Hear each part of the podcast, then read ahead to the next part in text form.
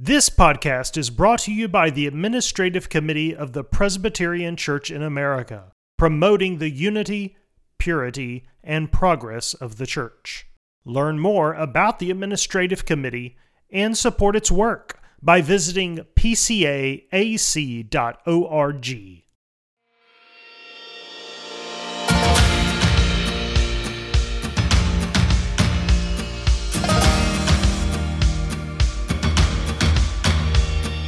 Welcome to Gifts and Graces.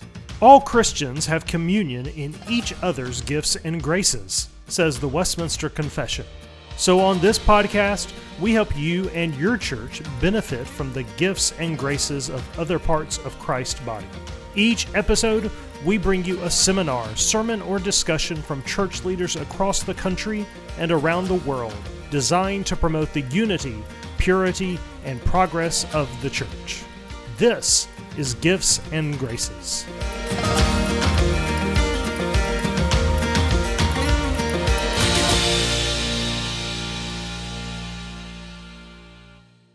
On this episode of Gifts and Graces, we get to hear from Herbie Newell on viewing pro life as whole life. Herbie Newell is the president and executive director of Lifeline Children's Services. This was originally recorded as a seminar delivered at the 2022 General Assembly. Let's listen as Mr. Newell provides insights on viewing pro life as whole life. If you have a Bible, we're actually going to look at Colossians chapter 1. Uh, hopefully, you at least have a phone and can go to Colossians chapter 1. And I, I just want us this afternoon to look specifically uh, at living out the gospel centered justice to defend life. What does that look like?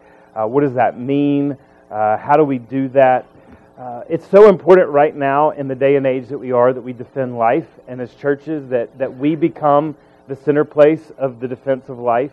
You know, for so many, uh, this is, we believe, almost that the pro life ministry or the pro life space or defending life needs to be relegated to nonprofit ministries or other ministries outside of the church, but I hope today that we will see that the greatest pro life ministry needs to happen inside of the church. And so, the ministry that I run, we talk about it all the time. We hope one day that we won't be needed anymore because we can totally equip the church to do this ministry, and the church will be able to be the beacon uh, and the place where women and children and vulnerable families can find refuge and that we're living out the hope of the gospel, our gospel calling, in such a way for these women and these children and these families that they will find the hope and the healing.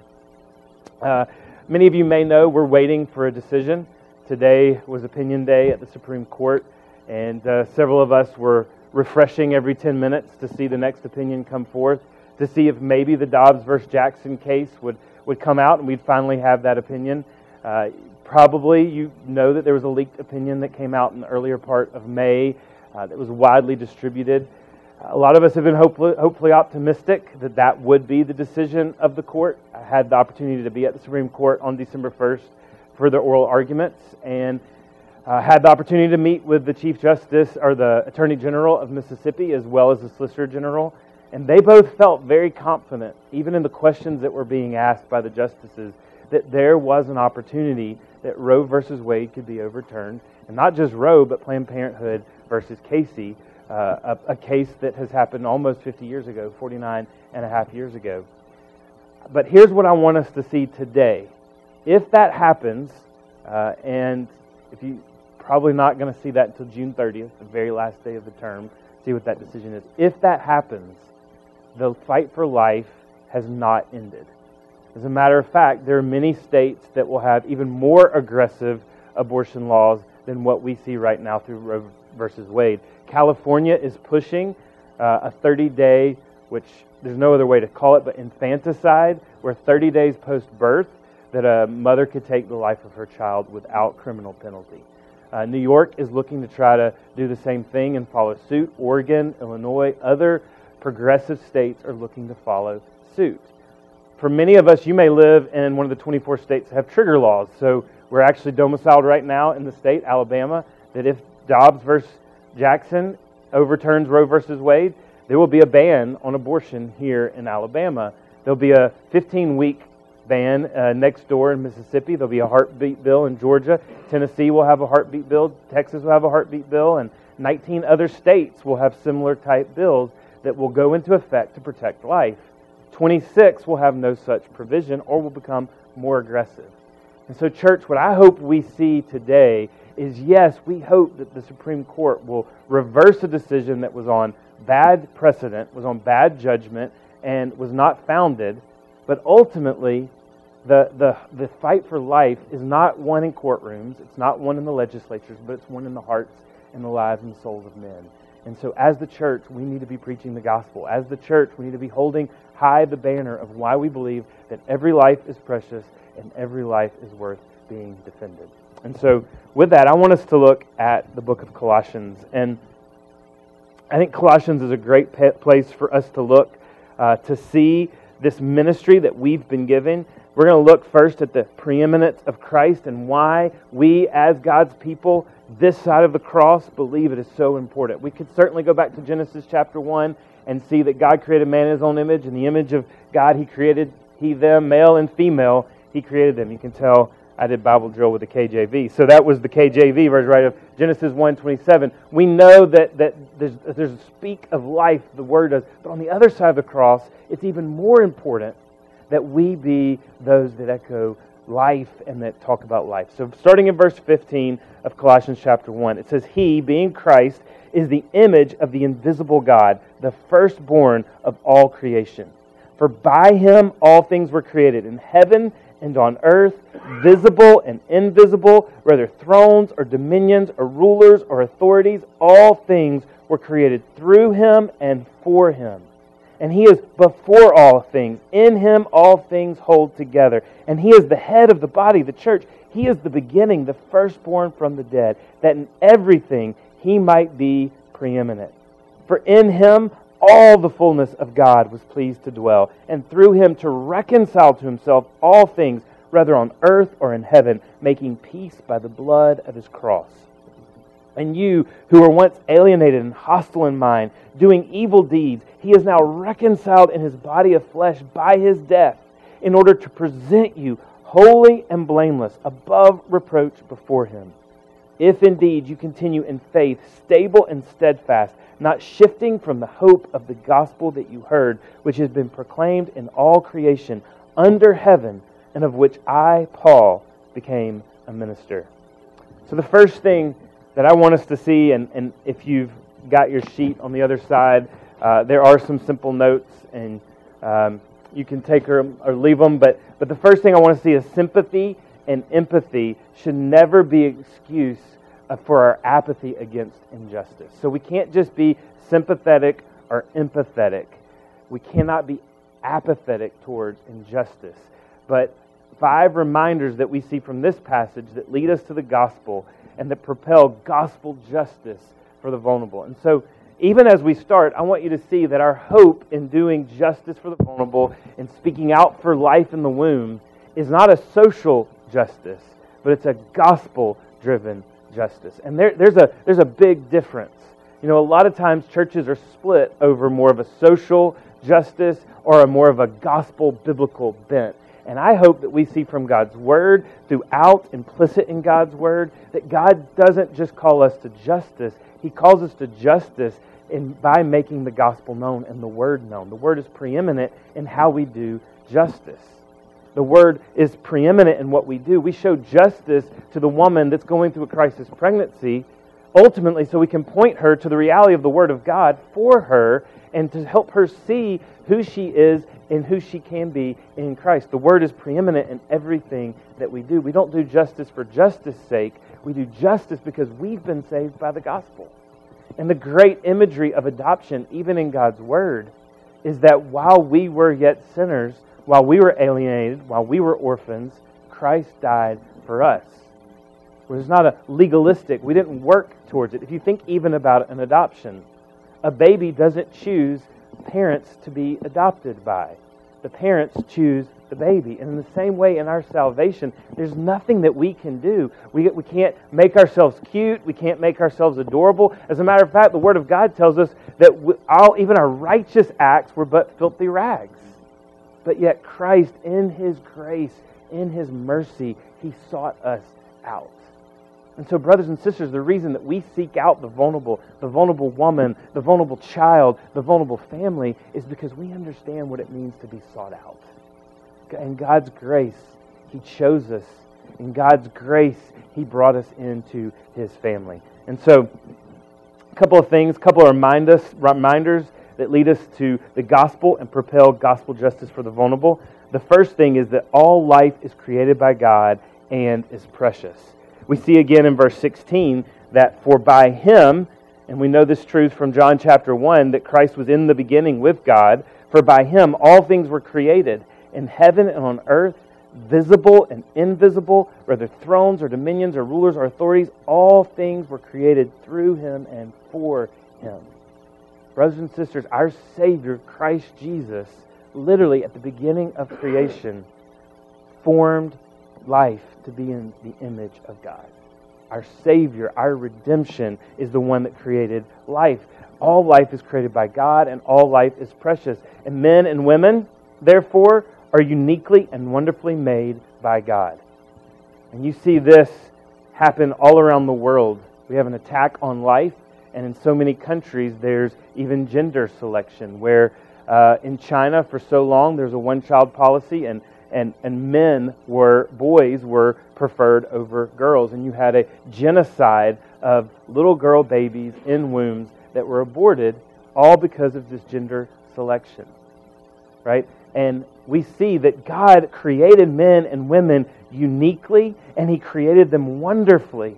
And Psalm 139 reminds us, For you formed my inward parts, verse 13. You knitted me together in my mother's womb, and I praise you because I am fearfully and wonderfully made. Wonderful are your works, and my soul knows it very well. My frame was hidden from you when I was being made in secret, intricately woven in the depths of the earth. Your eyes saw my unformed substance, and in your book were written, every one of them, the days that were formed for me when there was yet none.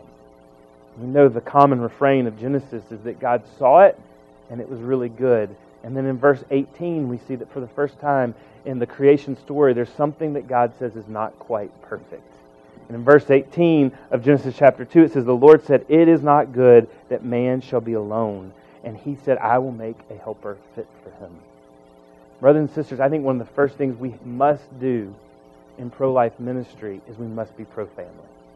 God made the family for human flourishing. He made the family for the, the system where human beings would come and they would flourish. Kids need moms, kids need dads. We need to, we need to be making sure that we are supporting families within our churches, within our communities. Families are the place where humans can flourish. Families are the place where children were meant to be. We have a war on the family. As a matter of fact, I several years ago I went to a conference because as a ministry uh, in 2014, when the Obergefell decision came down legalizing same sex marriage, uh, it hit us in child welfare, as a child welfare ministry, it hit us at the core. Because many of you may not know, the whole reason that marriage is even legalized in the United States is for the protection of children. As a matter of fact, it wasn't because we were a Judeo Christian nation, it was because property rights, inheritance rights, like we need to legalize marriage so we know what to do with children should their parents pass away. And so if you say now marriage can be between a man and a man or a woman and a woman, you're actually also inserting that it's also okay for a man and a man to have children or a woman and a woman to have children. And we knew at the very core that we would be under attack. And I started thinking and praying and asking others, how did we get here this fast? Like, how did we get here this fast? And uh, one of the things that, that really hit me, I was in Dallas, Texas at the Liberty Institute, and they're like uh, Alliance Defending Freedom. They help protect ministries and churches uh, with legal issues. And the guy that was speaking, he said, We lost this with probably the pro life agenda's favorite president, Ronald Reagan. When he was governor of California, he legalized no contest divorce. And when he did that in 1971, the church was silent. The church didn't speak up. Gospel people didn't speak up to the, to the, the redefinition of how you could be married, that you could have a no contest divorce. Well, soon after that, in 1973, right? If you can determine when you want to be married and when you don't want to be married, you see in the 70s the Free Love Act, and of course that leads to uh, the idea that, well, if, if I can choose to be married and I can love anyone I want to, well, then I should not have any consequences of this. And you see abortion come in 1973 in Roe versus Wade. And then after that, you start to just see it, the, the, the family erode over and over and over again. But, brothers and sisters, we don't have to go far, but go back to Genesis chapter 3 and see that the attack, yes, it was vertically that Satan made against man. It was vertically God and man trying to, to separate that relationship, but secondarily, it was horizontal. It was, it was a war between man and woman, between husband and wife. There was enmity that was put there by our adversary. The adversary knew that human flourishing was going to be dependent upon man and woman and family units. And if he could bring enmity there, not just enmity between God, but relational enmity, then he could absolutely begin to, to control and, and, and society. And so we as the church been given the gospel. We need to make sure that we are repairing families. Next thing is humanity was created for God. So we were made, made for God, for his glory, for his pleasure. And that's the, that's the next thing is that God supernaturally designed us to be satisfied in him and him alone. And so God made creation for his glory. Humanity, we were created for God to, to know him and to make him known. 1 Corinthians chapter 6, verse 13. Food is meant for the stomach and stomach for food, and God will destroy both one and the other. The body is not meant for sexual immorality, but for the Lord, and the Lord for the body. 1 Corinthians 10:31. So whether you eat or drink or whatever you do, do it all for the glory of God. We look again at this passage in Colossians and verse 17 it says, He is before all things, and in Him all things hold together. He is the head of the body, the church. He is the beginning, the firstborn from the dead, that in everything He might be preeminent. For in Him all the fullness of God was pleased to dwell. So we are to be satisfied in God, and we are to know that our lives are meant for the glory of God in God alone. And so we protect life because we know that all life was created by God and is precious. But our second point is this we glorify God by our works of gospel driven justice towards humanity. And so, one of the ways we glorify God is by performing the works of the kingdom. I love Luke chapter 4. Uh, many of you may know this passage. Obviously, Jesus comes in, and it's kind of his, his entry scene as Luke, the physician, records it. Uh, he comes into his hometown of Nazareth. Uh, verse 16 of Luke chapter 4 tells us he came to Nazareth where he had been brought up. And as was his custom, he went to the synagogue on the Sabbath day and he stood up and read. And it says the scroll of the prophet Isaiah was given to him, and he unrolled the scroll and found the place where it was written The Spirit of the Lord is upon me because he has anointed me to proclaim good news to the poor. He has sent me to proclaim liberty to the captives and the recovering of sight to the blind, to set at liberty those who are oppressed, and to proclaim the year of the Lord's favor. And then verse 20 says, And he rolled up the scroll, gave it back to the attendant, and sat down, and all the eyes of the synagogue were fixed on him. If you have or have been around teenagers, you know they call this a mic drop, right? So that's what that's what Jesus did. He he quotes, reads from the scroll of the prophet Isaiah, kind of puts the mic down, sits down, and says, All the eyes of the synagogue were on him. Why? Because he says, This passage has been fulfilled for you today. This passage has been fulfilled for you. That's what he says, verse 21. Today the scripture has been fulfilled in your hearing. And so then they start to mar- marvel like, who is this? Is this really Joseph's son? Right? They, they, they, who is this? What is he saying? That he's coming to fulfill Isaiah chapter 61? But, brothers and sisters, that's exactly what Jesus came to do, and that's the ministry he came to give us. The first thing he says is, I've come to proclaim good news to the poor. And Jesus was saying, spiritually and physically, I've come to, to bring good news to the poor. And you see throughout Jesus' ministry, he goes to the poor, he goes to the social outcast, he goes to the downtrodden, the ones that were least expected. But he didn't go to give them physical riches. He knew they weren't just poor physically, but they were poor spiritually. He went to go minister to the gospel of Christ Jesus, of his own name and his Father's name to those who were poor.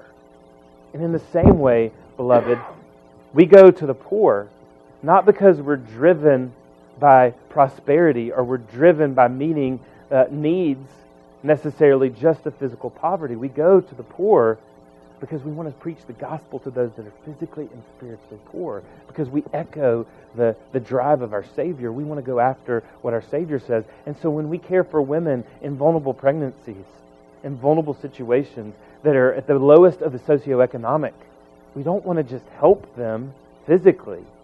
We want to help them physically, and we want to help them spiritually. And we want them to know that the greatest riches and the greatest treasures are those of our kingdom, the kingdom of the Lord. And we want to make sure that we're caring for the poor. But then, second, he says he's come to proclaim liberty to the captives. And we know that there are those who are captive to sin, but there are also those that are literally held captive. Right now, you're in Birmingham, Alabama. And if you're not from Birmingham, Alabama, uh, I 2059 is called the, the superhighway of human trafficking. Between, uh, between Atlanta and New Orleans, more human trafficking goes through this road right here. And there are ministries here in Birmingham that are rescuing women who are being, and children who have been trafficked along this superhighway. 2059, the human trafficking superhighway of the United States, right here runs through Birmingham, Alabama. There are literally those who are being trafficked in our own country and around the world. And so we've been called by Christ, and He was called to release those who are physically captive, but also we know that here in the United States and around the world, there are those that are spiritually captive. And they have never heard the grace and the goodness of the gospel of Christ Jesus. And we've been called to preach the gospel and to make it known. And we preach the gospel to those who've been captive. And many of the women that come into crisis pregnancy centers or that are seeking uh, answers for what will they do with this life inside of them, they're captivated. They've been captivated. I can't tell you how many times we hear from vulnerable women and she has just enough money in her pocket to get an abortion that was given to her by the man that got her pregnant. And so instead of wanting to help her physically, instead of doing his duty, he gives her just enough money to go get an abortion. And I, I commend to you, I don't usually commend, and I'm sorry if anyone is in the Christian movie business, sometimes they're a little cheesy. Um, this one is a little cheesy, but there's a movie that's coming out, uh, Lifemark, by the Kendrick brothers.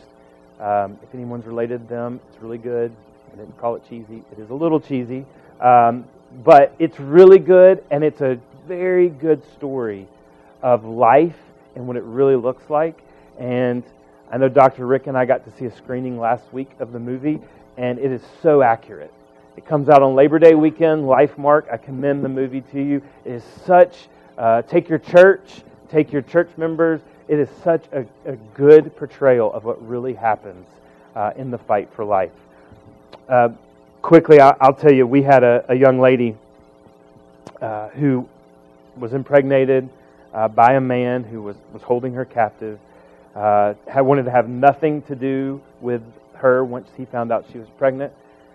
She went to abortion clinic over in Atlanta, Georgia, and she had a sonogram and she saw a check come up on the nurse that was doing the, the sonogram. And she says, I want to see the ultrasound. I want to see the pictures. And they said, Well, it's not our policy to show those. We do those for the health records. It's just going to go in your record. You don't need to worry about it. And she said, Yeah, but you, you made a face. And she said, Don't worry about it. We're going to put it in your records. You don't need to see it. She said, I'm not going through this procedure until you show me that ultrasound. They turned it around, and she saw that she didn't have just one, but she had two babies in her womb. And so she goes and she sits out in the lobby. By God's grace and His sovereignty, uh, she tells the story much better than I do. Uh, a lady comes up to her that she had not seen on her way in, and we're not talking outside of the abortion clinic, we're talking inside the abortion clinic, looks at her and says, Leave immediately and don't ever turn back. She goes, she gets in her car. As soon as she turns her car on, her uncle calls her from uh, a church in North Alabama and says, Hey, Lily, how are you doing today? And she says, I'm not doing that well. And she says, What's going on? He says, uh, She says, Well, I just found out I'm having twins and I almost aborted them. Long story short, he and their church brought her in. She was able to actually speak at an event we did at Mississippi about the Dobbs case and gave testimony to life and how she is now walking with the Lord because of the way this her uncle got her in church and this church wrapped around her and literally has taken care of her and walked her through her pregnancy. Brothers and sisters, when there are those that are captive, not only do they need to be rescued physically, but they need to be rescued spiritually. Um, then, third, that we see in Luke chapter 4 is we see the blind. And there are those that are physically hurting, there are blind and deaf all around the world. There are those that, that have some sort of special needs. And as the Church of Jesus Christ, we look at those children and we don't define them by their need or their lack of physical ability. We look at them as image bearers of God. Today, right now in Iceland, they have said they have completely eradicated Down syndrome because they're doing uh, amniocentesis in the womb, and if a mom is seen to be carrying a child with Down syndrome, it's instant termination. And they're bragging because they have eliminated Down syndrome in their country. Brothers and sisters, we are called to fight for the image bearers of God. And there are those that are blind, not just physically, but there are those that are blind spiritually, and we must preach the gospel to them. And that was the message of Jesus, right? That, that he comes to, to, to let the light of the gospel known. While we were sinners, captive, blind, and oppressed, Christ died for us. That's why it's so important that this ministry be done by gospel driven churches. But then, third, true hope comes from the guarantee of Christ that this fallen world is not our home. Verse 20 of Colossians chapter 1, it says this it says, Through him to reconcile to himself all things, whether on earth or in heaven, making peace by the blood of his cross. Paul says that God reconciled all things to himself. And we serve a reconciling God, and we are to be about the message and the work of reconciliation. And we do this knowing that it's going to be difficult and it's going to be hard. The pro life movement is messy, it's hard, it's difficult. And even right now, be praying for your local pro life ministries. Uh, Jane's Revenge and Ruth Sent Us have put out press releases that on the night of the decision of the Supreme Court, they're calling people in all 50 states to attack physically uh, pro life centers um, and, and pro life ministries at 8 p.m. Uh, the night of the decision. It's hard. This is a tough work. There's, there's, there's, you're, you're in a battle between light and darkness. My youngest little girl is, her name is Emily, and she wakes up every morning at a very bright and early time. Uh, she, uh, she probably takes after me a little bit. I love my wife. She does not take after my wife. Um, but sometimes I do like to sleep in, which some of my staff might not believe. I'm known not to sleep much, but I, I do like to sleep in to like 6:30 or 7 on a Saturday morning. Well, I remember when my little Emily was about five or six years old, she would come into the room and she would flip on the light on a Saturday morning at 5 a.m. Now, I don't know about you, but if somebody shines a light and you're in deep sleep at 5 a.m., you're probably not the most pleasant person. And the only thing I could say to little curly top Emily that's just precious is turn off the light. And I'm going to be honest, I probably didn't say it in the nicest kind of way, right? Because when you're in darkness and someone shines light in your face, you want to do everything but to, you want to expel the light. And we need to know when we take the light of the gospel of Christ Jesus into some of the darkest places, those dark places will attack. They want to get rid of the light. But we have hope that, that this is not our home.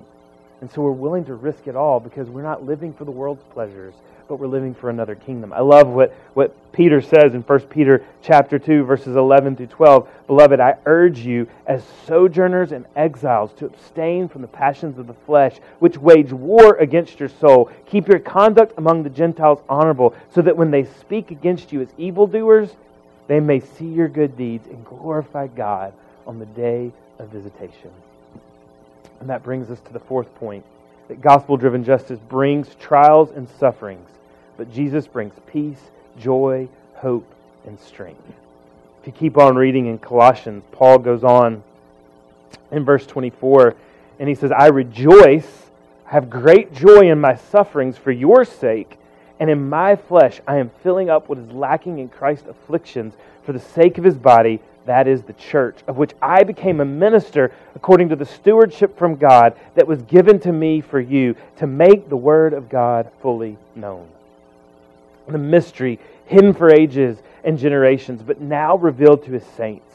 To them, God chose to make known How great among the Gentiles are the riches of the glory of this mystery, which is in Christ in you, the hope of glory.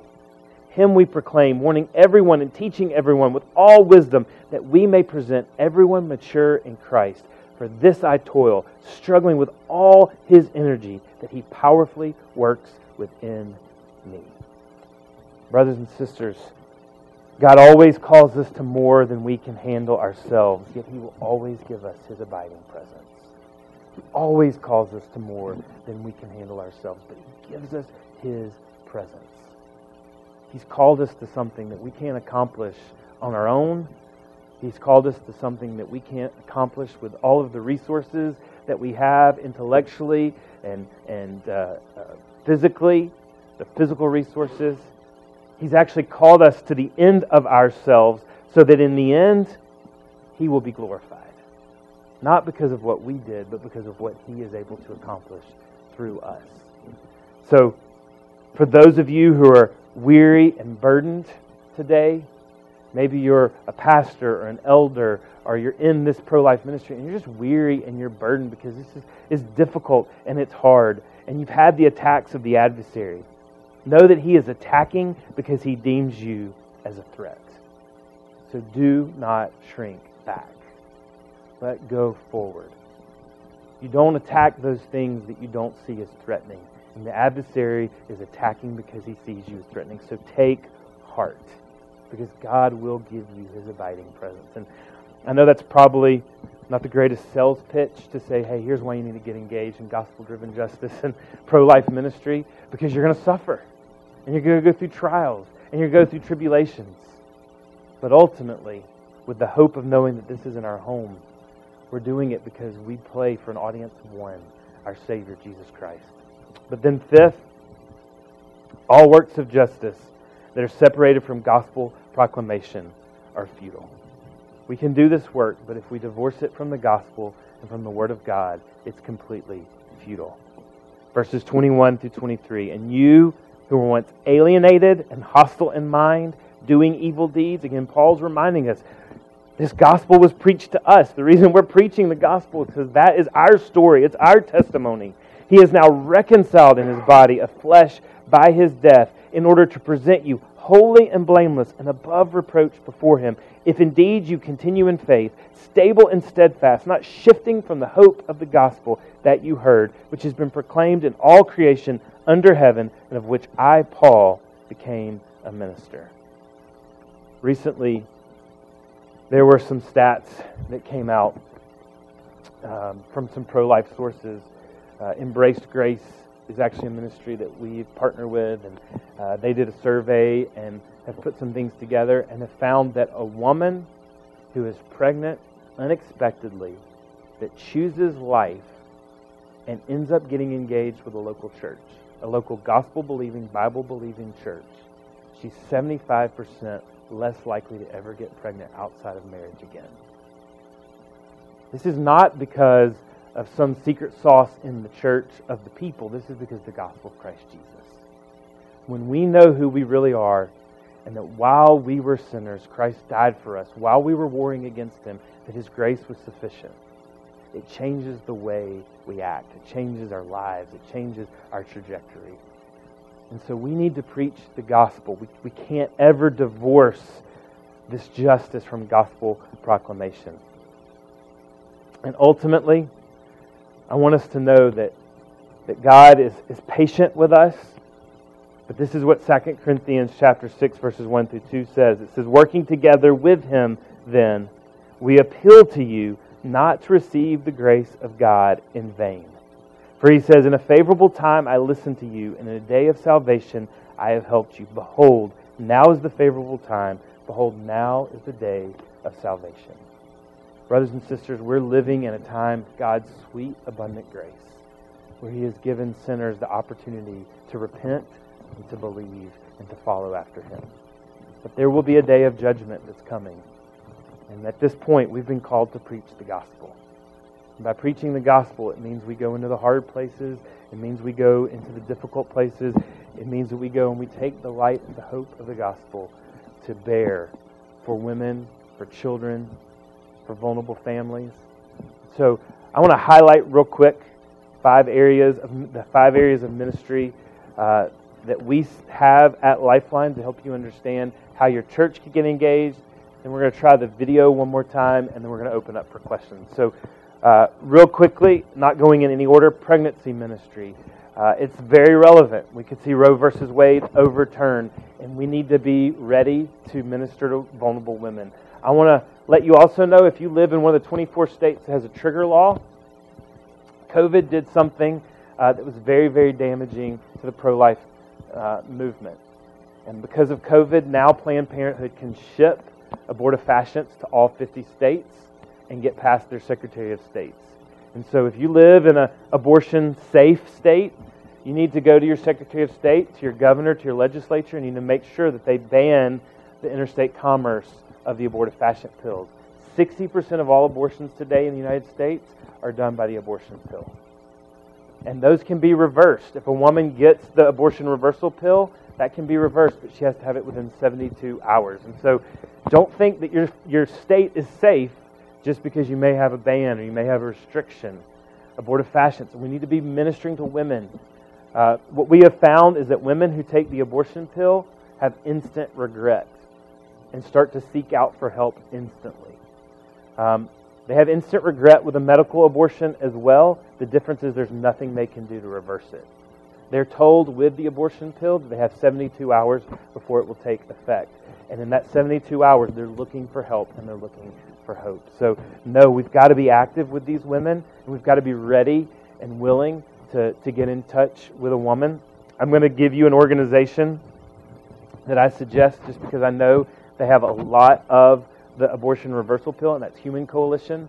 They actually have uh, a, a, large, that's humancoalition.org. They have a large supply of the abortion pill reversal, and they can get it out within 24 hours to a woman in need. So that's humancoalition.org. We, we've got to be about pregnancy ministry.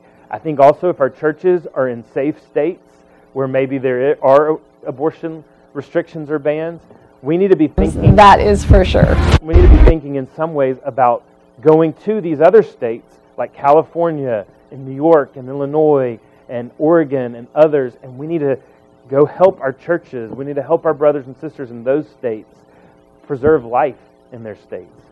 The second thing that we're going to see is that's going to become so important is family restoration. Uh, I was on a call this morning at uh, 8 o'clock with the governor of Mississippi, uh, Tate Reeves and some folks on his staff. And one of the things they realize is if, if Dobbs does prevail and Roe v. Wade is overturned, they're going to have to really take seriously their child welfare because that means we, they've been told that the child welfare system could actually double within the state of Mississippi. And I can go in and tell you right now, uh, there are those that are trying to do hit pieces on Mississippi and trying to discredit Mississippi right now. And so we need to make sure that we're doing everything we can for family restoration. One of the programs we have is something called Families Count, and we would love to partner with your church on that. And that's actually helping uh, families and children who've lost their kids to foster care go through the steps they need to get their kids back out of foster care. And so we don't need to just be looking to recruit foster families, but getting kids out of the foster care system. Uh, education and counseling. This is a big piece for those who have adopted or fostered and even for those families who are reunified, they need education help and they need counseling help. Because ultimately, as the, we want to be a holistic, gospel driven organization, and we want men and women to be able to reach the heart of their children for Christ. And so many times they need education and counseling. And then global orphan care. We need to realize that this pro life battle is not just here in the United States, but it's around the world. And we also need to be helping those kids that are living in orphanages around the world hear the hope of the gospel. And one of the ways we do that is by equipping the global church. This is not a call just to uh, the church in North America, but the global church to care for orphans and vulnerable children. And last, but certainly not least, uh, we need to look at adoption ministry and giving permanence to kids uh, who may need homes through adoption.